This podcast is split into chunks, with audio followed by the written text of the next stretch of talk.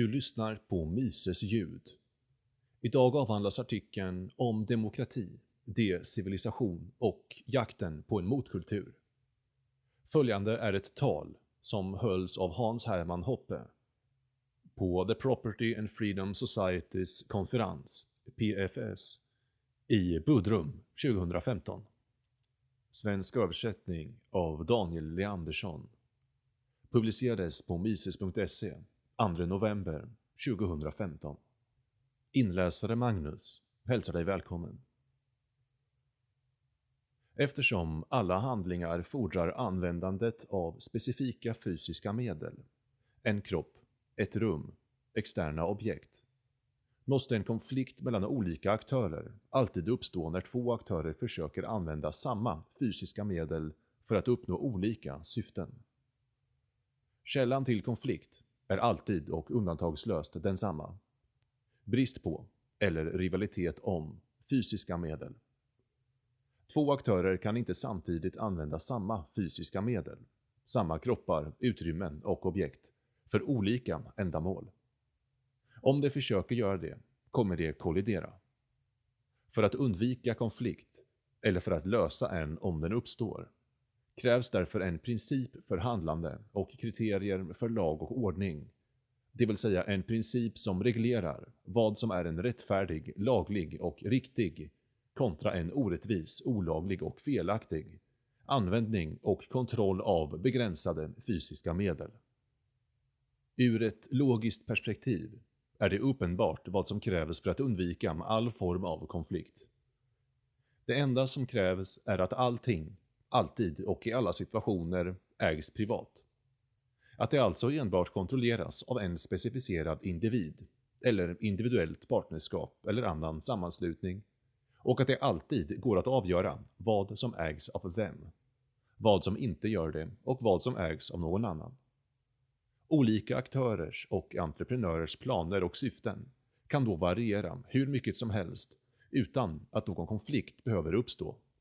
Så länge som deras respektive handlande endast och uteslutande inbegriper användandet av deras egen privata egendom. Men hur ska detta tillstånd, den fullständiga och otvetydigt klara privatiseringen av alla ting, praktiskt kunna åstadkommas? Hur kan fysiska saker bli privat egendom från första början? Och hur kan konflikter undvikas från mänsklighetens början och framåt? En enda praxeologisk lösning på detta problem finns och har också i allt väsentligt varit känd för mänskligheten sedan dess ursprung, även om den endast långsamt och gradvis har utarbetats och rekonstruerats logiskt. För att undvika konflikter från början är det nödvändigt att privat egendom baseras på handlande för ursprunglig annektering. Egendom måste etableras genom handlande, istället för enbart ord, förordningar eller deklarationer, eftersom det endast är genom handlande, som utspelar sig i tid och rum, som en objektiv, intersubjektiv fastställbar koppling mellan en person och ett visst föremål kan upprättas och bara den första personen som annekterar ett tidigare icke annekterat föremål kan förvärva detta föremål som sin egendom utan konflikt.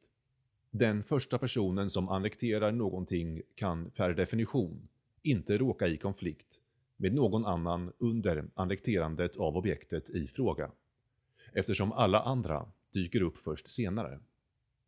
Detta innebär framför allt att medan varje människa är exklusiv ägare av sin egen fysiska kropp som hans främsta medel för handlande, kan ingen människa någonsin äga någon annans kropp. För vi kan endast indirekt använda en annan persons kropp, det vill säga genom att använda vår egen direkt annekterade och kontrollerade kropp först. Således föregår direkt annektering indirekt annektering, både tidsmässigt och logiskt och följaktligen är all användning av en annan persons kropp utan samtycke ett orättfärdigt missbruk av något som redan direkt annekterats av någon annan. All laglig egendom går därmed direkt eller indirekt tillbaka genom en kedja av ömsesidigt fördelaktiga och därmed konfliktfria, egendomsöverföringar till tidigare och slutligen också ursprungliga annekterare och handlande för annektering. Mutatis mutandis.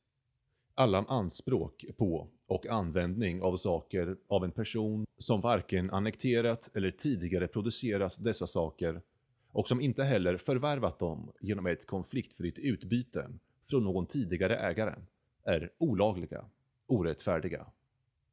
Låt mig understryka att jag betraktar dessa elementära insikter som argumentationsmässigt obestridliga och därmed också a priori sanna. Om man vill leva i fred med andra människor och du visar att du önskar göra detta genom att argumentera med dem, så finns bara en lösning. Man måste ha privat, exklusivt ägande av alla saker som är begränsade och lämpliga som medel eller varor i strävan efter mänskliga syften. Privat ägande av sådana saker måste baseras på handlande för ursprunglig annektering. Den igenkännbara avgränsningen eller inneslutningen av begränsade resurser. Eller i annat fall den frivilliga överföringen av sådan egendom från den tidigare till en senare ägare. Vi kan därmed säga att dessa regler uttrycker och expliciterar naturrätten, den naturliga lagen. Naturlig, givet den unikt mänskliga målsättningen om fredlig samverkan. Men naturlig, även för att dessa lagar är givna redan från början och endast upptäckta som sådana av människan. Det är alltså uttryckligen inte lagar som är påhittade, framkrystade eller påbjudna. Faktum är att alla människoskapade, istället för att vara upptäckta eller upphittade lagar, det vill säga all lagstiftning, inte är lagar alls, utan istället en förvrängning av lagen.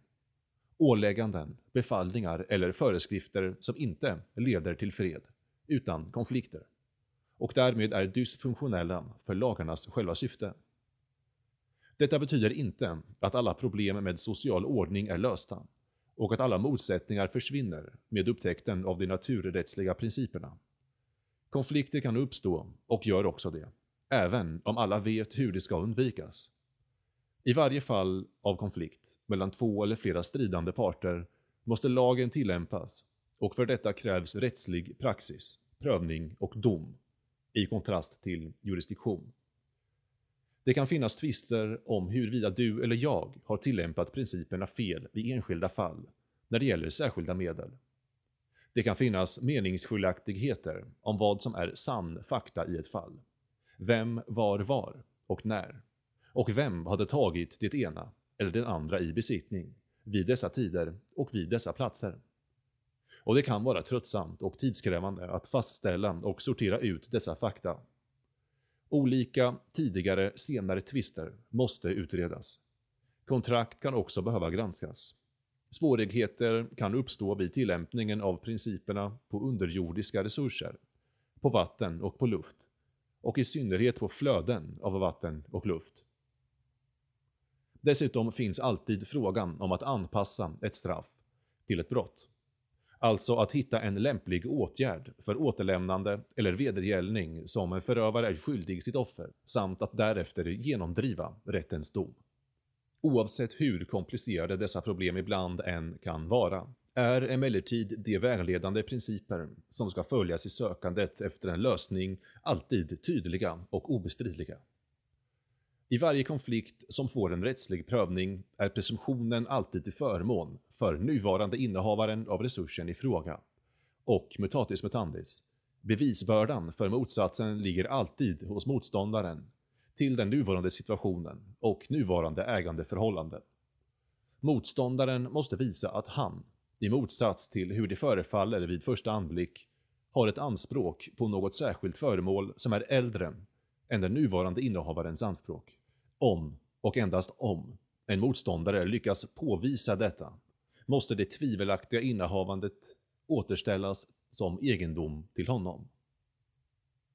Å andra sidan, om motståndaren misslyckas med att driva sitt fall, så förblir inte bara tillhörigheten nuvarande ägares egendom, utan nuvarande egendomsinnehavare har i sin tur även förvärvat ett lagligt anspråk gentemot sin motståndare. För den nuvarande innehavarens kropp och tid var kidnappade av motståndaren under hans misslyckade och avvisade dispyt.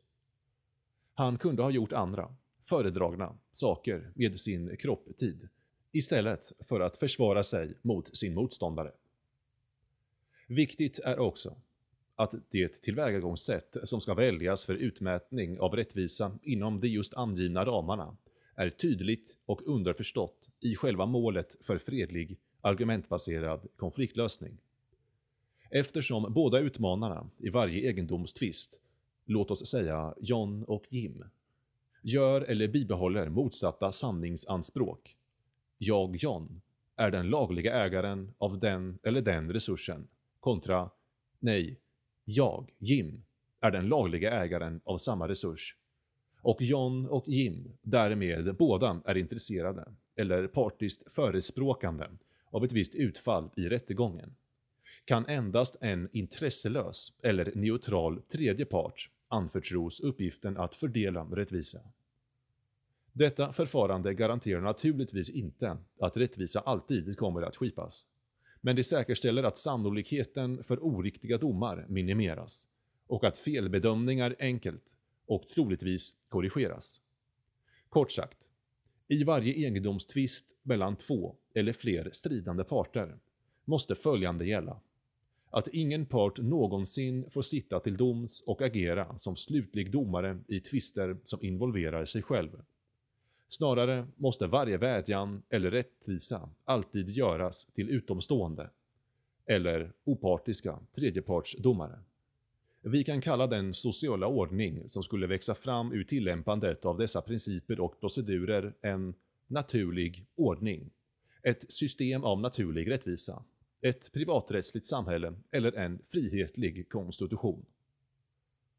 Även om föreskrifterna och kraven för en naturlig ordning förefaller intuitivt rimliga och någorlunda kravlösa för dessa beståndsdelar, alltså för oss som individuella aktörer, så kvarstår intressant nog det faktum att vi lever i en värld som skarpt avviker från en sådan ordning. För att ha det hela klart för sig kan man fortfarande finna spår av naturrätten och naturlig rättvisa i civilsamhället och i den civila hanteringen av tvistemål. Men naturrätten har samtidigt blivit allt mer deformerad, förvriden, korrumperad, dränkt och nedtryckt av ständigt växande berg av lagstiftning. Det vill säga av regler och förfaranden i strid med naturrätten och den naturliga rättvisan. Det är inte alltför svårt att identifiera grundorsaken till den sociala verklighetens allt mer märkbara avvikelse från en naturlig ordning, eller att förklara denna omvandling som en nödvändig konsekvens av ett elementärt likväl som grundläggande ursprungligt fel. Detta fel, denna arvssynd, om man så vill, är monopoliseringen av de rättsliga funktionerna prövning och dom. Arvssynden består alltså i att utse en enda person eller byrå, men ingen annan, till att verka som slutgiltig domare i alla konflikter, vilket också inkluderar konflikter som rör den själv. En sådan monopolinstitution uppfyller tydligt den klassiska definitionen på en stat.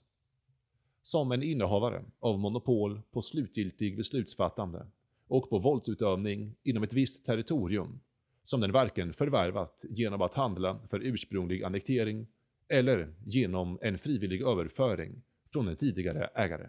Staten, och ingen annan, utses och tillåts att sitta till doms över sina egna handlingar och att våldsamt genomdriva sina egna domar. Detta innebär i sig en dubbel kränkning av naturrätten och den naturliga rättvisan. Å ena sidan eftersom staten med detta förbjuder alla som är inblandade i en ägandetvist med staten själv från att vädja om rättvisa till någon potentiell utomstående tredjepartsdomare. Å andra sidan eftersom staten exkluderar alla andra, utom sig själv, från att erbjuda sina tjänster gällande rättsprövning i sådana konflikter. Dessutom följer förutsägbara konsekvenser av det ursprungliga felet.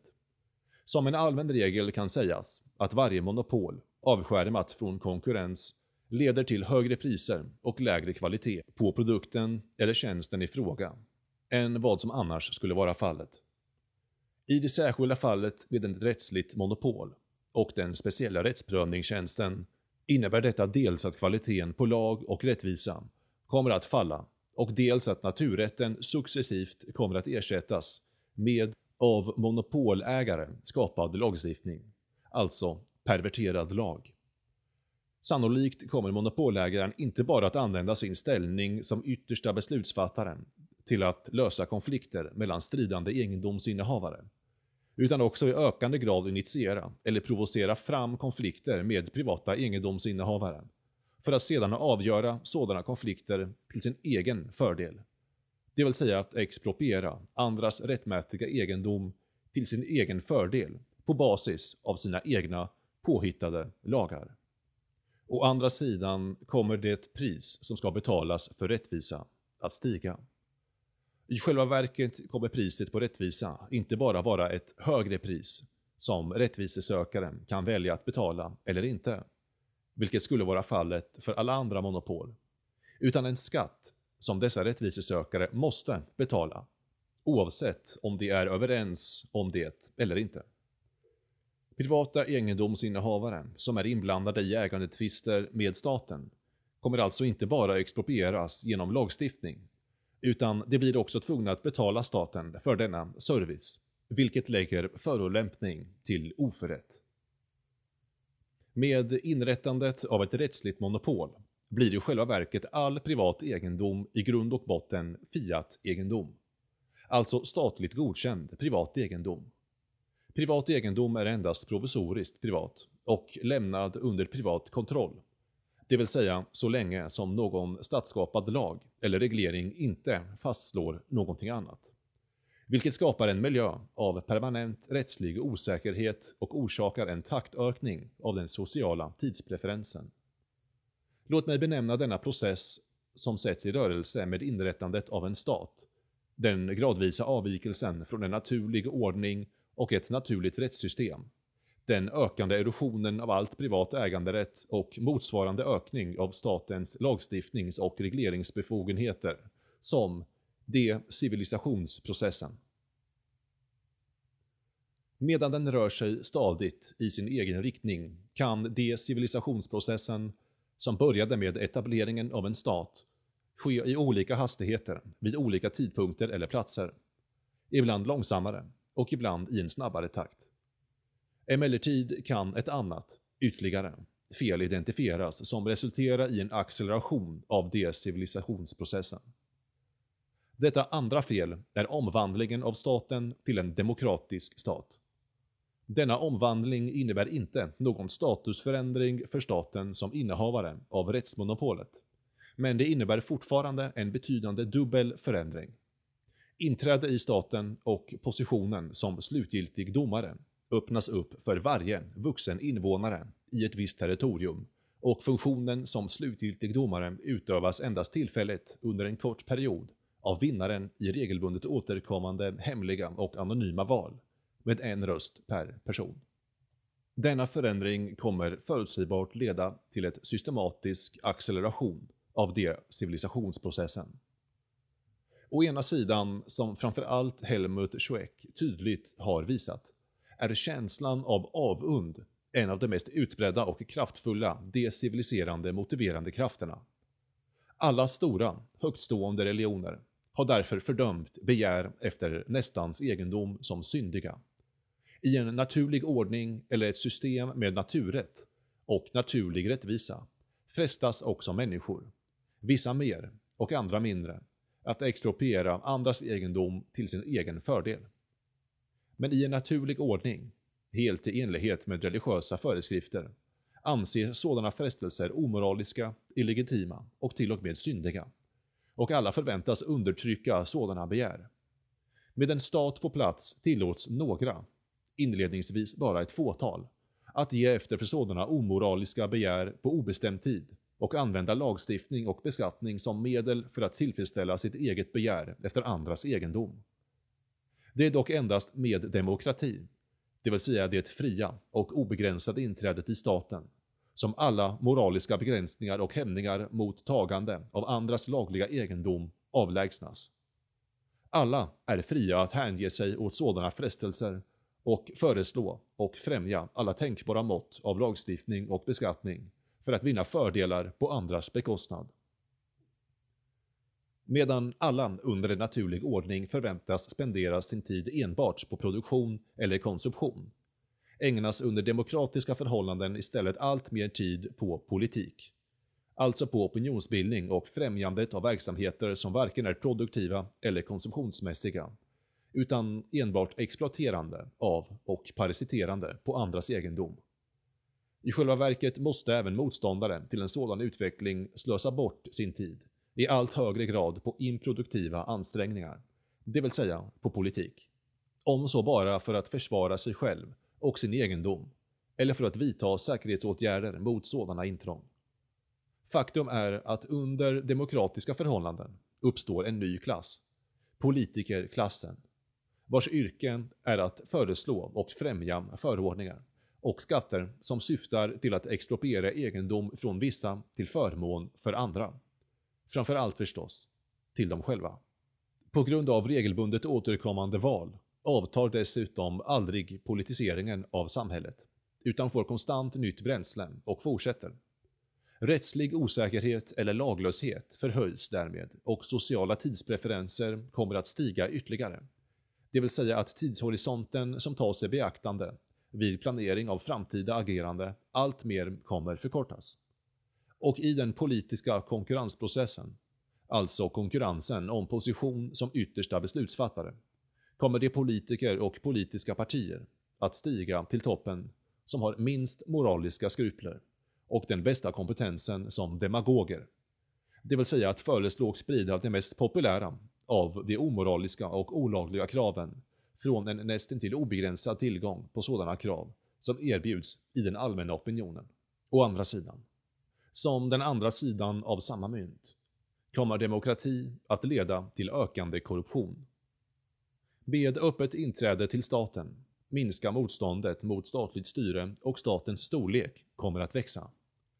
Antalet statsanställda och statliga administratörer kommer att öka och eftersom deras inkomster och försörjning är beroende av en fortsättning av statens makt över lagstiftning och beskattning, kommer de, inte nödvändigtvis, men med all sannolikhet, att bli pålitliga och lojala anhängare av staten. I synnerhet den intellektuella klassen, det vill säga producenter av ord, i motsats till producenter av saker, kommer således köpas ut och korrumperas. Eftersom det bara finns en liten och ombytlig efterfrågan på ord, snarare än saker, är intellektuella alltid desperata efter all hjälp de kan få för att hålla sig flytande. Och staten, i ständigt behov av ideologiskt stöd, för dess obarmhärtiga angrepp mot naturrätten och den naturliga rättvisan, är bara alltför villig att erbjuda sådan hjälp och använda dem som offentliga utbildare i utbyte mot lämplig propaganda. Ändå är det inte bara statsanställda som är så korrupta. Skatteinkomster och statens utbud av kontroll över andra icke-monetära tillgångar och innehav kommer att vida överskrida vad som är nödvändigt för att anlita och utrusta dess anställda. Staten kan också sprida inkomster och stöd till olika medlemmar av civilsamhället. Lojalitet hos de fattiga och förtryckta kan säkras genom så kallade sociala välfärdsprogram och de rika och hövitsmännen över bankväsende och industri och indirekt även deras anställda kan korrumperas genom statliga privilegier, kontrakt och räntebärande statsobligationer. Och samma politik kan också användas för att dela medlemmar av det civila samhället för att lättare kunna kontrollera en allt mer splittrad eller atomiserad befolkning. Divide ett impera. Medan huvudryckningen för social utveckling säkert kan förutsägas baserat på några elementära antaganden om människans natur, staten och om demokratin i synnerhet, förblir alla detaljer kring decivilisationsprocessen osäkra och oklara. För att bli mer specifik måste historien konsulteras. I synnerhet de senaste, av kring hundra åren, måste tittas på. Alltså historien sedan första världskrigets slut då modern demokrati kom till sin rätt och undanträngde det tidigare monarkiska systemet. Även om denna historia bekräftar den allmänna förutsägelsen är de faktiska resultaten verkligt fasansfulla. Oöverträffande alla de värsta farhågorna. När det gäller moralisk degeneration och korruption, och med endast USA som dominerande exempel och modell över en demokratisk stat taget i beaktande, kan några indikatorer räcka som illustration. En Code of Federal Regulations, ett dokument som listar alla statliga regler och förordningar, existerade inte i USA vid början av perioden, fram till 1937. 1960 hade The Code nått 22 877 sidor och 2012 hade den svällt till totalt 174 545 sidor indelade i 50 titlar som reglerar allt tänkbart från jordbruk och flygteknik till transport, djurliv och fiske i minsta detalj. Medan naturrätten endast består av tre principer. Självägande, ursprunglig annektering och avtalsmässig överlåtelse av ägande från en tidigare till en senare ägare, så lämnas idag, efter hundra år av demokrati, ingen aspekt av produktion och konsumtion fri eller oreglerad. Vidare existerade vid början av perioden inte mer än en handfull federala brott rörande frågor som förräderi eller bestickning av federala tjänstemän, medan alla normala brott definierades och åtalades av de enskilda delstaterna. År 1980 hade antalet federala brott redan vuxit till omkring 3000 och 2007 hade det nått 4450 med kriminalisering av inte bara allt fler oskadliga handlingar och brott utan offer, utan i ökande grad också motiv, tankar, ord och tal. Som en annan indikator på graden av korruption är det talande att kontrastera det totala befolkningsantalet mot antalet som är beroende av statliga medel. För närvarande är den totala befolkningen i USA omkring 320 miljoner, eller cirka 260 miljoner om vi subtraherar antalet personer yngre än 18 år som inte är berättigade att rösta. I kontrast omfattar antalet personer som helt eller till största delen är beroende av statlig finansiering för sitt uppehälle följande. Antalet statsanställda är cirka 22 miljoner. 46 miljoner människor tar emot matkuponger. 66 miljoner människor tar emot socialbidrag. 8 miljoner människor tar emot arbetslöshetsersättning. Den federala regeringens utgifter bara på vinstdrivande företag uppgår till cirka 500 miljarder dollar, vilket enligt en uppskattning av Charles Murray motsvarar cirka 22% av den amerikanska arbetskraften, eller drygt 36 miljoner människor. Slutligen får ideella och icke-statliga organisationer med en årlig omsättning på 2 miljarder dollar och nästan 12 miljoner anställda ungefär en tredjedel av sin finansiering från staten, motsvarande ytterligare ungefär 3 miljoner statligt beroende vilket innebär att det totala antalet statsberoende är omkring 181 miljoner människor. Med andra ord kan endast 79 miljoner människor, eller runt en tredjedel av USAs vuxna befolkning om 260 miljoner, sägas vara helt eller till större delen finansiellt självständiga från staten. Medan nära 70% av USAs vuxna befolkning och 57% av den totala befolkningen ska räknas som statsberoende. Slutligen, som en tredje indikator på moralisk degeneration och korruption, är det lärorikt att ta en titt på toppen av det demokratiska statssystemet. På de politiker och politiska partier som driver och regisserar den demokratiska showen. I detta avseende, oavsett om vi tittar på USA eller någon av dess satellitstater i Europa och runt om i världen, är bilden lika entydig som klar. Och lika dyster. Bedömda efter naturrättens och den naturliga rättvisans måttstock är alla politiker från alla partier och praktiskt taget utan något undantag skyldiga, vare sig det är direkt eller indirekt, till mord, dråp, intrång, invasion, expropriation, stöld, bedrägeri och häleri av stöldgods på en massiv och pågående skala. Och varje ny generation av politiker och partier verkar bara bli värre och lägger ännu fler illdåd och perversioner ovanpå det redan existerande berget, så man nästan känner sig nostalgisk över det förflutna. De borde alla hängas, placeras i fängelse för att ruttna eller tvingas till kompensation. Men istället paraderar de runt offentligt i fullt dagsljus och utropar sig själva, pompöst, pretentiöst, arrogant och självgott, som helgonlika välgörare, som goda samariter, allmänhetens osjälviska tjänare, mecenater och räddare av mänskligheten och den mänskliga civilisationen. Med hjälp av en lejd intelligentia berättar de ändlösa slingor om variationer för allmänheten. Att precis som i Alice undervärld är ingenting som det verkar. Jag citerar från boken. När jag använder ett ord, sa Humpty Dumpty med en tämligen hånfull ton, betyder det precis vad jag vill att det ska betyda, varken mer eller mindre. Frågan är, sa Alice, hur du kan få ord att betyda så många olika saker. Frågan är, sa Humpty Dumpty, vem som ska vara herre. Det är allt. Och det är politikerna som är herrar och som stipulerar att aggression, invasion, mord och krig egentligen är självförsvar. Medan självförsvar är aggression, invasion, mord och krig. Frihet är tvång och tvång är frihet. Sparande och investeringar är konsumtion och konsumtion är sparande och investeringar. Pengar är papper och papper är pengar. Skatter är frivilliga betalningar och frivilligt betalda priser är exploaterande skatter. Kontrakt är inga kontrakt och inga kontrakt är kontrakt. Producenter är parasiter och parasiter är producenter. Expropriation är återlämnande och återlämnande är expropriation.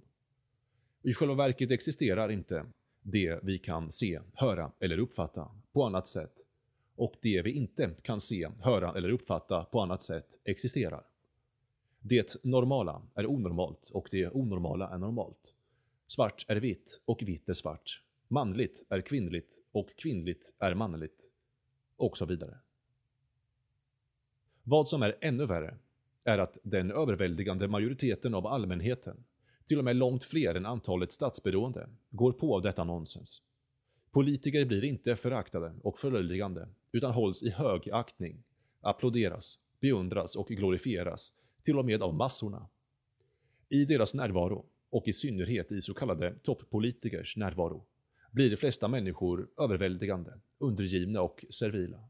Faktum är att även de som motsätter sig eller fördömer en viss politiker eller ett visst parti nästan alltid gör det bara för att förorda eller hylla ännu en, annorlunda, men precis lika absurd och förvirrad politiker eller parti.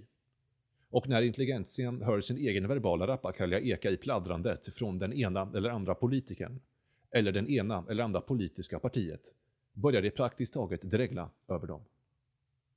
Å andra sidan, antalet personer som fortfarande håller fast vid de naturrättsliga principerna som grund för all moralisk bedömning och som följaktligen betraktar den samtida världen som ett absurdistan, det vill säga ett sinnessjukhus som drivs av megalomana galningar, utgör idag inte mer än en minimal minoritet av befolkningen. Mindre i storleken än till och med den ökända 1% av superrika, som gjorts berömd av vänstern, och med liten eller ingen överlappning med denna 1%. Och ännu mindre är den minoritet av dessa som också lyckas identifiera, om så bara vagt, den systematiska orsaken till detta utfall. Och alla dessa, de få förnuftiga människor som finns kvar på sinnessjukhuset, befinner sig under ständigt hot från väktare och beskyddare av detta absurdistan, som kallas demokrati, och stämplas som neandertalare, reaktionärer, extremister, pre-upplysningsidioter, sociopater eller avskum. Detta för mig till The Property and Freedom Society. Eftersom detta sällskap avsiktligt förenar precis sådana utstötta neandertalare, människor som klarar av att genomskåda loppcirkusen som pågår framför deras ögon, som har tröttnat på babblande politiker och massmedias gunstlingar och som till följd därav bara äger en enda önskan, att lämna, det vill säga få välja bort, det rättssystem som den demokratiska staten har påtvingat dem. Men oavsett var dessa neandertalare råkar bo befinner sig de allra flesta i samma situation. Utgången är barrikaderad, eller helt spärrad. Secession ur statens territorium är inte tillåtet. Man kan emigrera från ett land till ett annat och därmed lämna en statsjurisdiktion A för en annan statsjurisdiktion B. Men ens orörliga egendomar kommer då fortsätta lyda under jurisdiktion A. Även, och framförallt vid försäljning, och likaledes kommer överföring av all rörlig egendom också falla under A's jurisdiktion. Det vill säga, ingen, någonstans, kan gå ur med sin egendom intakt, vare sig genom att stanna eller att flytta någon annanstans. Dessutom är secession inte bara förbjudet och betraktat som förräderi av politikerna, utan det ses som illegitimt, som att smita från sina plikter, också av en övervägande andel av den utbildade, eller snarare hjärntvättade, allmänheten. Med detta förefaller omständigheterna för neandertalare hopplösa. Givetvis kan PFS inte erbjuda någon utväg ur denna situation. Dess sammankomster måste också ske på marken och därmed är föremål för statlig lag och jurisdiktion. Vi kan inte ens ta för givet att möten som våra, alltid och överallt, kommer att tillåtas äga rum. PFS möten kan då inte erbjuda någonting mer än en kort flykt och ett uppskov från vår verklighet som fångar på ett dårhus. Om inte på marken så åtminstone i den virtuella verkligheten av idéer, tankar och argument. Men dessa möten har naturligtvis ett verkligt syfte. De strävar efter att åstadkomma en förändring i den fysiska världen. Som ett minimum eftersträvar de åtminstone att förhindra att neandertalarkulturen, den naturliga lagens, ordningens och rättvisans kultur, dör ut helt och hållet. De vill hjälpa till att upprätthålla och ge intellektuell näring åt denna allt mer sällsynta art av människor och kultur. På ett mer ambitiöst plan vill PFS hjälpa dessa neandertalare och deras kultur att återfå sin styrka i den allmänna opinionen genom att placera dem i öppen dager och visa upp dem som en unikt attraktiv och fascinerande art och som en motkultur. För att uppnå detta mål bedriver PFS, till synes paradoxalt, en policy för strikt diskriminering, det vill säga exkludering och inkludering. Således exkluderar PFS å ena sidan systematisk och diskriminerar mot alla representanter och anhängare av dagens dominerade demokratiska statskultur. Mot alla professionella politiker, statsdomare, åklagare, fångvaktare, mördare, skatteindrivare och bankirer. Alla krigshetsare och alla förutspråkare av socialism, rättspositivism, moralisk relativism och egalitarism. Vare sig det gäller resultat eller förutsättningar.